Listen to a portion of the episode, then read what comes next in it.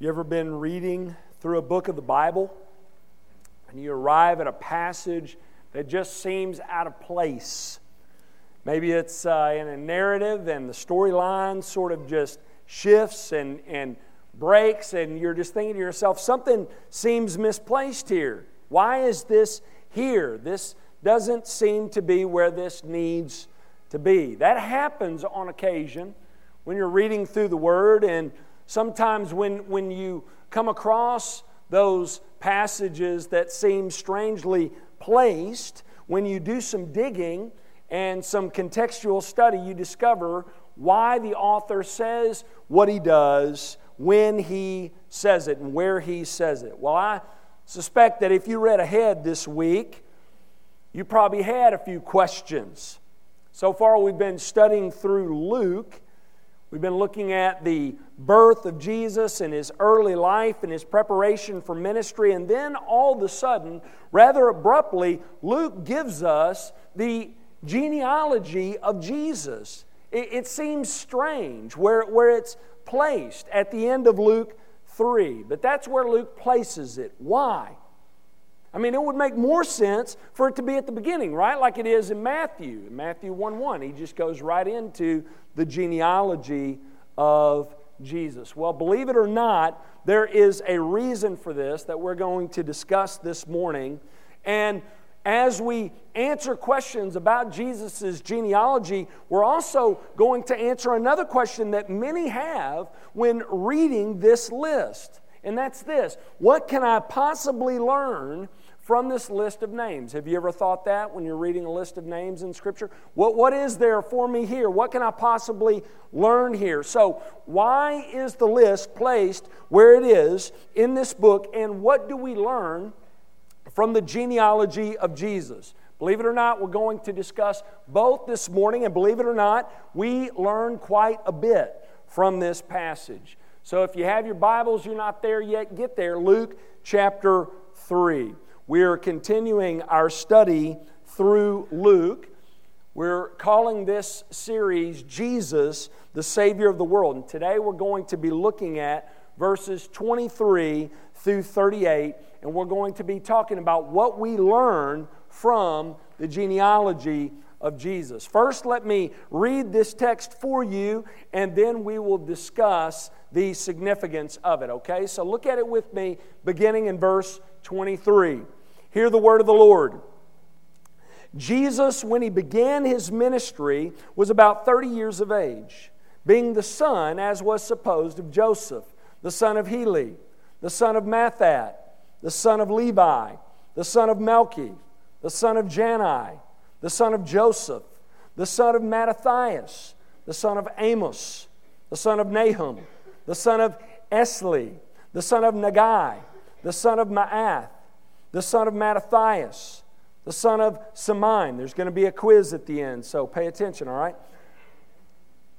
The son of Josech, the son of Joda, the son of Joanan, the son of Rhesa, the son of Zerubbabel, the son of Shealtiel, the son of Neri, the son of Melchi, the son of Adai, the son of Cosam, the son of Elmadam, the son of Er, the son of Joshua, the son of Eliezer, the son of Joram, the son of Matthat, the son of Levi, the son of Simeon, the son of Judah, the son of Joseph, the son of Jonam, the son of Eliakim, the son of Melea, the son of Menna, the son of Mattatha, the son of Nathan, the son of David, the son of Jesse, the son of Obed, the son of Boaz, the son of Sala,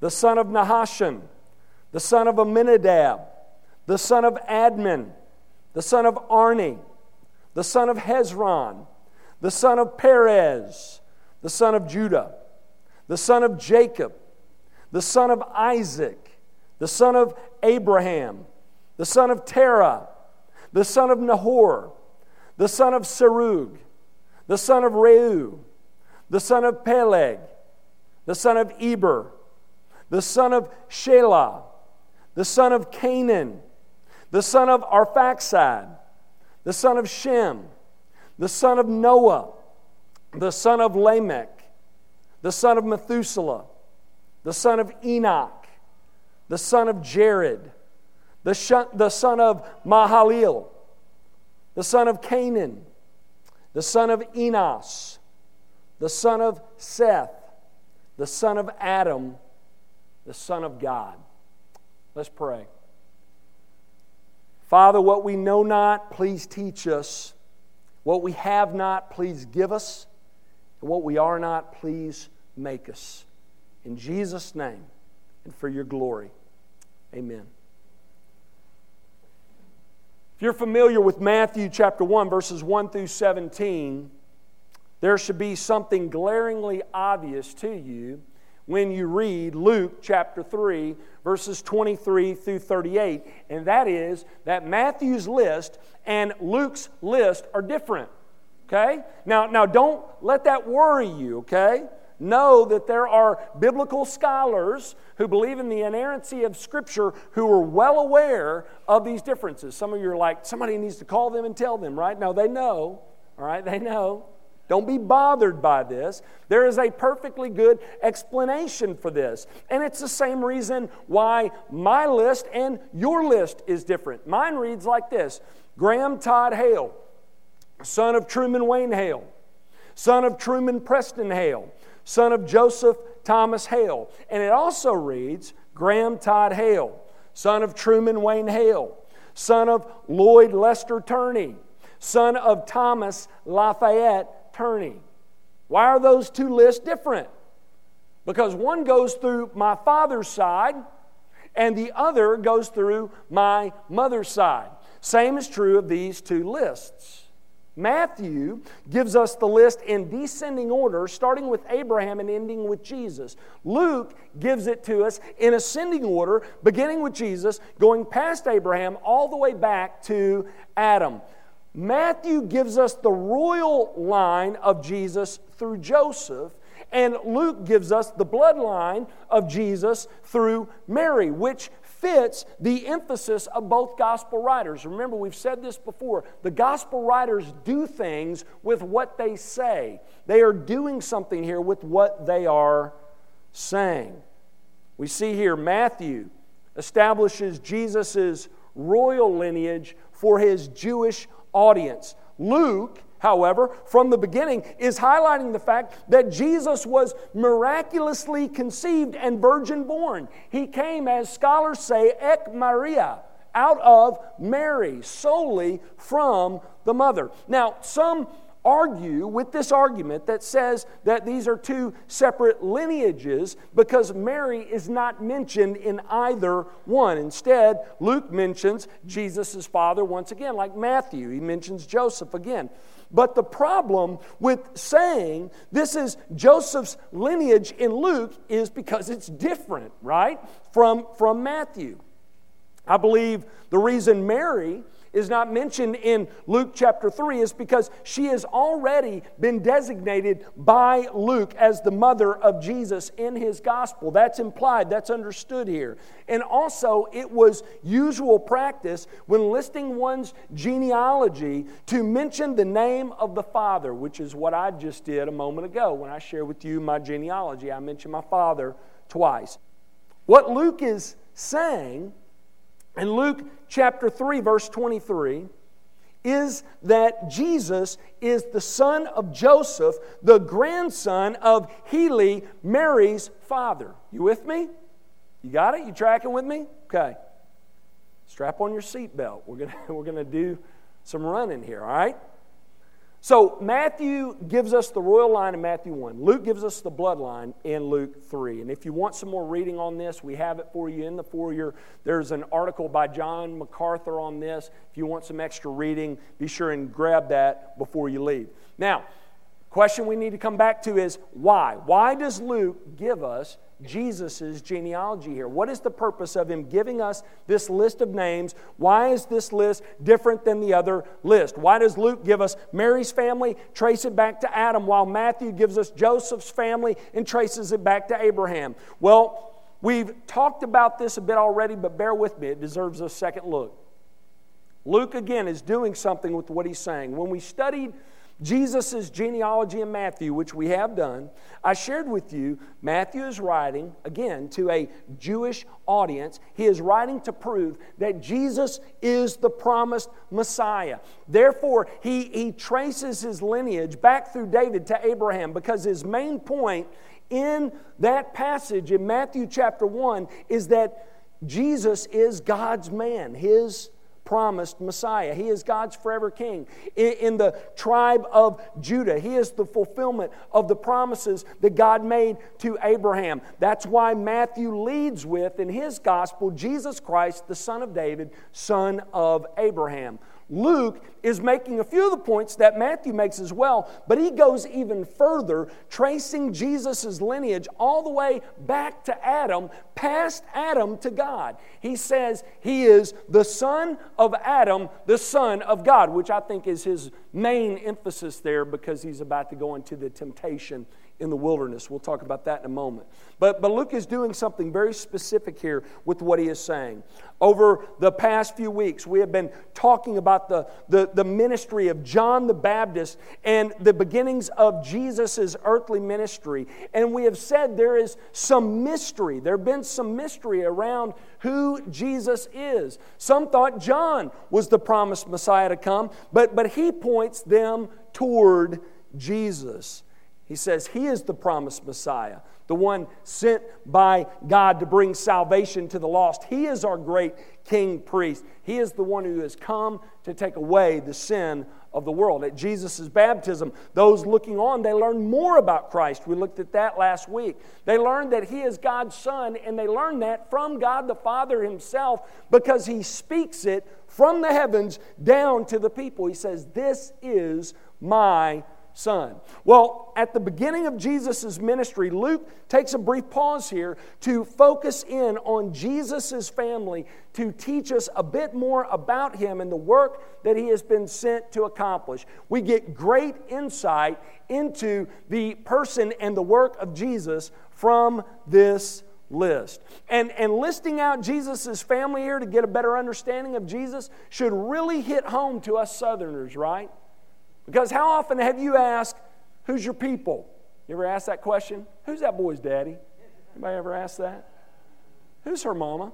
Why do we ask those kind of questions? We learn a lot about a person by their people.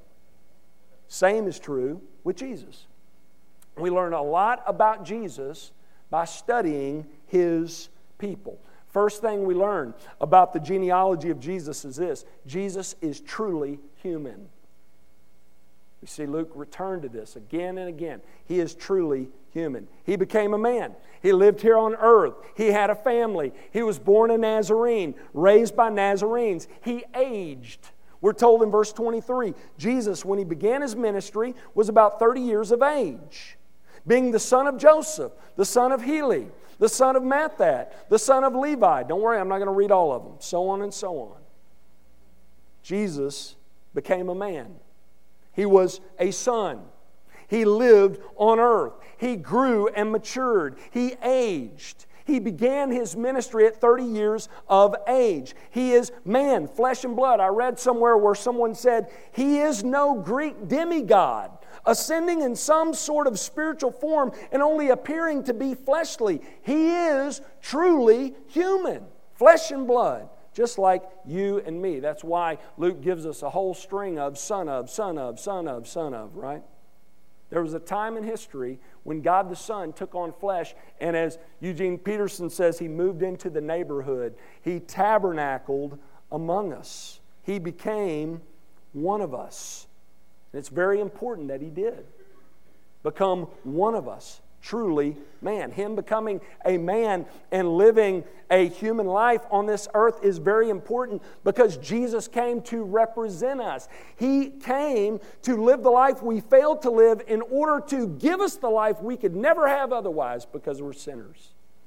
If Jesus did not become fully one of us. We do not have a representative. We might as well close these doors up and go home because we're without a hope in the world if Jesus did not become truly man.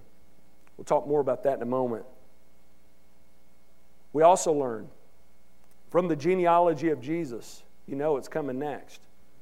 He's truly divine. Look at the end of the list. Not only is Jesus the son of Abraham, the son of David, son of Adam, verse 38, he is the son of God. This is an important message that Luke is trying to make early on in this book, which is why he tells of Mary's encounter with the angels about her son, and the shepherd's encounter with angels, and the angel's song, and Mary and Joseph's encounter with Simeon and Anna, and Jesus in the temple, and John's message of Jesus, and the great declaration of God at Jesus' baptism. Luke, by telling us all of these stories, jamming them in here in the first three chapters, he is showing us that while Jesus is truly human, he is no normal human. Jesus has been sent by God. His lineage goes all the way back to him. He is God the Son. While he makes it clear that he's truly man, he is the son of Adam, he makes it crystal clear he is truly the Son of God. And like the truth about Jesus' humanity, that's important for us to understand when it comes to our salvation. So is this that He is truly God. Only an infinite God can become sin and endure God's wrath eternally on our behalf in our place. Only God can conquer sin and death through his life and death and resurrection. Only God can forgive sin. Only God can make a way for us to enter back into a right relationship with God. Notice what else we learn. We learn from Matthew's list that Jesus is God's forever king. Look at verse 30. The son of Judah. Verse 31. The son of David. While Matthew gives us the royal lineage, Luke gives us the bloodline of Jesus and shows no matter which way you slice it, Jesus is the son of David. What was promised to David, you remember? Look at it up on the screen. 2 Samuel 7 12 through 13. When your days are fulfilled and you lie down with your fathers, I'll raise up your offspring after you, who shall come from your body, and I will establish his kingdom. He shall build a house for my name, and I will establish the throne of his kingdom forever. So God promised to David to put his son on the throne, a son who would rule forever and ever. And you know, and I know, that's not ultimately fulfilled in Solomon, right? As glorious and as majestic as his rule was, it was not ultimately fulfilled in him. It was not fulfilled in any of the other kings from this dynasty. They each reigned for a time, they died, and their power was transferred to someone else. Now, the fulfillment of 2 Samuel 7 is Jesus Christ. Now, there's one other thing that's extremely interesting about Jesus' lineage here that I want you to see. I want to share this with you. This is extra, but it's worth you coming in today. Watch this. As we said earlier, the lineages given in Matthew and Luke are unique and different. The one in Matthew is the royal line through Jesus' father. So in Matthew's gospel, he shows us the legal descent of Jesus as the king of Israel. Now, the reason I say legal is because Jesus had no earthly father biologically. Joseph was his father legally, but not biologically because he was miraculously conceived and virgin born. So, though Jesus is the legal heir to the kingdom through his father, he did not have ties to most of those individuals in Matthew's list biologically. He did, however, have blood ties to David through his mother, as we learn in Luke chapter 3. You see, David had a number of kids one of whom was Nathan. Luke shows us here in this list that Mary was a descendant of David's son Nathan. So Jesus had blood ties to David through Mary, he had royal ties to David legally through Joseph. You with me? Let me tell you why this is important. As we read about the royal family in Matthew chapter 1, there is a name that doesn't jump out at us, but it really, really should. And that is the name Jeconiah, also known as Coniah, also known as Jehoiakim. Look at Jeremiah chapter 22, beginning in verse 28. This is what we're told about Jeconiah. Beginning in verse 28. Is this man Coniah a despised broken pot, a vessel no one cares for? Now, the name Coniah here is also in some of your translations, it's translated Jehoiakim, and that is Jeconiah. The, the name Jehoiakim is another name for Jeconiah. So he's talking about Jeconiah here. Skip down to verse 30. Thus says the Lord. I've got it underlined up here. Write this man down as childless, a man who shall not succeed in his days. For none of his offspring shall succeed in sitting on the throne of David. Underline, none of his offspring shall succeed in sitting on the throne of David and ruling again in Judah. Now, folks, that's a problem. If the covenant God made to David promises a future forever king, and Jeconiah's offspring is cursed, and none of his offspring are allowed to sit on the throne of David, then how in the world can we have a future Messiah? Watch this. Because Jesus is virgin born. He's not blood related to Jeconiah. He's legally in the royal line, but has no biological ties to him. So Jesus has no biological ties to the royal line, yet he is legally a royal, and he is also still a descendant of David by blood through his mother. Wow, right? Is that not incredible? It's what I call perfect fulfillment. Isn't it incredible how, how God just guards every single detail that's amazing. Jesus is God's forever king in the line of kings, no matter which way you slice it. Amazing. We also learn from the list of names that Jesus is the promised Messiah. Look at verse 34. The son of Jacob, the son of Isaac, the son of Abraham.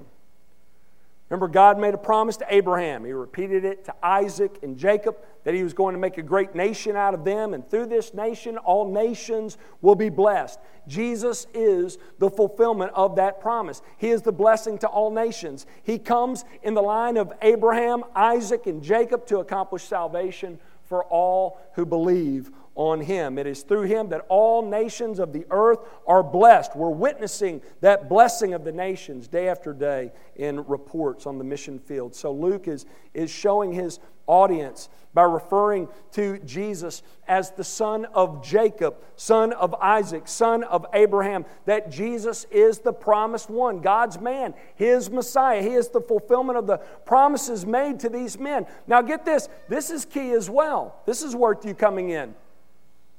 Unlike in the first century, Jews today have lost all record of their tribal ancestry. They have. They can't, can't hardly trace it at all. Completely gone. There is no one today who can prove beyond a shadow of a doubt that they are descendants of Judah or descendants of Benjamin. That's been lost. Not true in Christ's day. No one in the first century disputed or questioned his lineage. It's, it's verifiable. You know, there are certain Jews today who aren't even looking for a Messiah to come. They don't see it as even being necessary. But there are certain Orthodox Jews who have rejected Christ and they're still looking for another. Now, I want you to get this, this is important. If anybody today comes claiming to be the Messiah, by being a descendant of Judah in the household of David, they're never going to be able to prove it. Jesus is the last verifiable claimant to David's throne. No one could come today and lay any believable claim to it. And we don't need them to because he is the promised Messiah. Notice what else we learn from this lineage. A lot here, right? We learn from this list, like we learned last week at Jesus' baptism, that Jesus has come to identify with sinners. There are some real rascals in Matthew's list and in Luke's list. We don't have time to look at all of them in depth, but let's look at a few very familiar people. there were some faithful yet flawed individuals. You got Adam. He was faithful to be fruitful and populate the earth. That's what God told him to do. He did that, but he also sinned against God and brought about the fall of man. Noah was a redeemer of the human race, but a drunkard. Abraham was the father of God's nation of people, and while he showed great faith, remember Paul highlights this faith in, in Romans chapter 4 that he believed God and God credited it to him as righteousness. He also took matters into his own hands, trying to protect his family and fulfill God's promises in his own strength, and messes up royally. David was the king of God's people, a man after God's own heart, but a murderer and an adulterer. Boaz was married to Ruth. He was a, she was a uh, Moabite, a race of people that was spawned from incest. Judah had dealings with prostitutes. Jacob was a deceiver and a thief, and Terah, the father of Abraham, was an idolater. What on earth are these individuals doing in the line of Christ? What do we learn from this flawed list of people? Same lesson we learned at Jesus' baptism. Why was Jesus baptized by John the Baptist, who was baptizing with the baptism of repentance? Was it because Jesus had something to repent of? No, it's because we do. He's our only rescue. We need him to identify with us. He was baptized to identify with us in order to save us. Same is true with him landing in this unlikely lineage. Jesus' appearance in this lineage and the one in Matthew should remind us of this truth that Jesus has identified with sinners. While he was without sin, he comes from a long line of sinners. And him being one of us, it reminds us that he has identified with us in order to save us. He became one of us to live the perfect life for us, identified with us in order to bring us into a right relationship with our Heavenly Father through Him. He came to provide rescue for idolaters, cheaters, and thieves. He came to forgive and restore drunkards and adulterers and murderers. That's what we're reminded of here. We're also reminded that Jesus is the second Adam. He's the second Adam. We're told he is the son of Adam. In this verse and in the passage we're going to look at next week, we're reminded of this.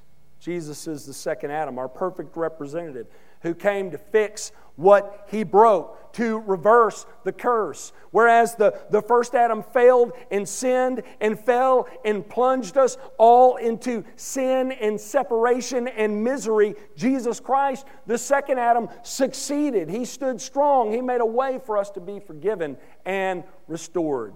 We're going to be discussing Luke's account of Jesus in the wilderness being tempted by Satan. This event is significant. It is meant to take us back to the beginning, to take us back to the garden. There's a lot of contrasts that take place between these two stories.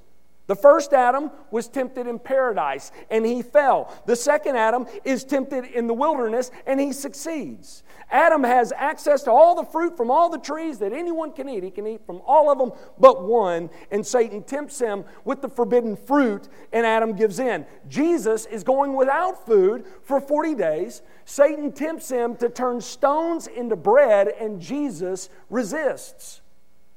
Satan tempted Adam once, and he fell. Satan tempts Christ at least three times, probably more, and he succeeds. He stands strong. Christ did what Adam failed to do. And through his life, death, and resurrection, he reverses the curse of Adam's sin. Look at Romans chapter 5, verses 18 and 19. This is your passage for the week. Look at what Paul says here. Therefore, as one trespass led to condemnation for all men, so one act of righteousness leads to justification and life for all men.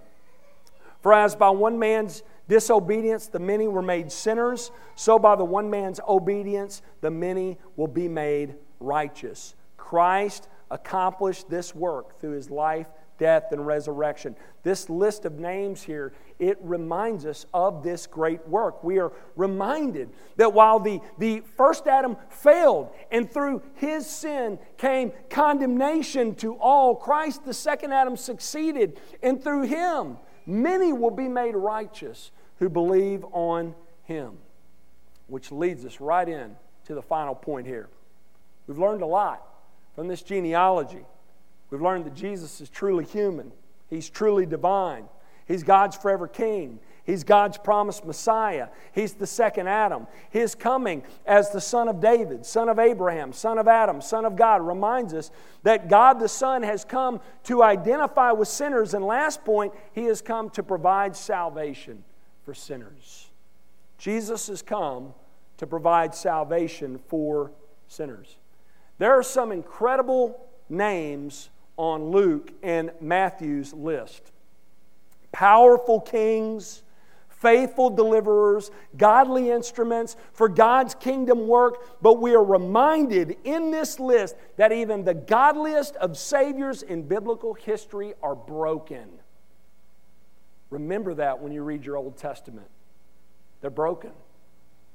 The godliest of saviors are broken. You ever been reading about one of the men of God in the Old Testament, and man, they're going strong, and then they just mess up royally, and you're like, what on earth? I was reading that when we were studying Joshua. You know, Joshua's doing good, and then he doesn't uh, uh, consult with the Lord, and he, and he makes a, an allegiance with a nation that he shouldn't have. He didn't consult the Lord. Joshua messed up right there. Broken. The godliest of saviors are broken. Noah, broken. Abraham, broken. Moses, broken. Joshua, broken. David, broken. Broken vessels, broken saviors, over and over and over and over and over and over again. We're reminded of this. Noah's not going to cut it, folks. Abraham's not going to cut it. Moses is not going to cut it. David is not going to cut it. Salvation is not going to be accomplished by these broken saviors. That is why Christ came. He came as mankind's only hope of salvation. The best mankind has to offer does not come close to cutting it. That is why the Son of God became the Son of Adam. He came to do what we could never do and what Adam failed to do. That's your truth for the week. The Son of God became the Son of Adam to do what man could never do and what Adam failed to do. He came, He was our perfect representative and accomplished our salvation through His life, death, and resurrection. The question I want to leave you with today is this are you trusting in Christ's person and work alone for your salvation today? Paul says in 1 Corinthians 15 that we are all in one of two camps spiritually. We are either sons of Adam by birth or sons of God by faith in Christ. If you're not trusting in the second Adam, the Lord Jesus Christ alone for your salvation, you're still being represented by the first Adam and are condemned. That's Paul's point. The only hope of salvation for any of us is for us to forsake our old sin stained life we were conceived with, we inherited by birth through Adam, and place our faith in Christ alone so that we can be made righteous. If you're here today and you're not trusting in Christ for salvation, I urge you right here, right now, today, forsake your sin Bow the knee to King Jesus and be saved today. Would you pray with me?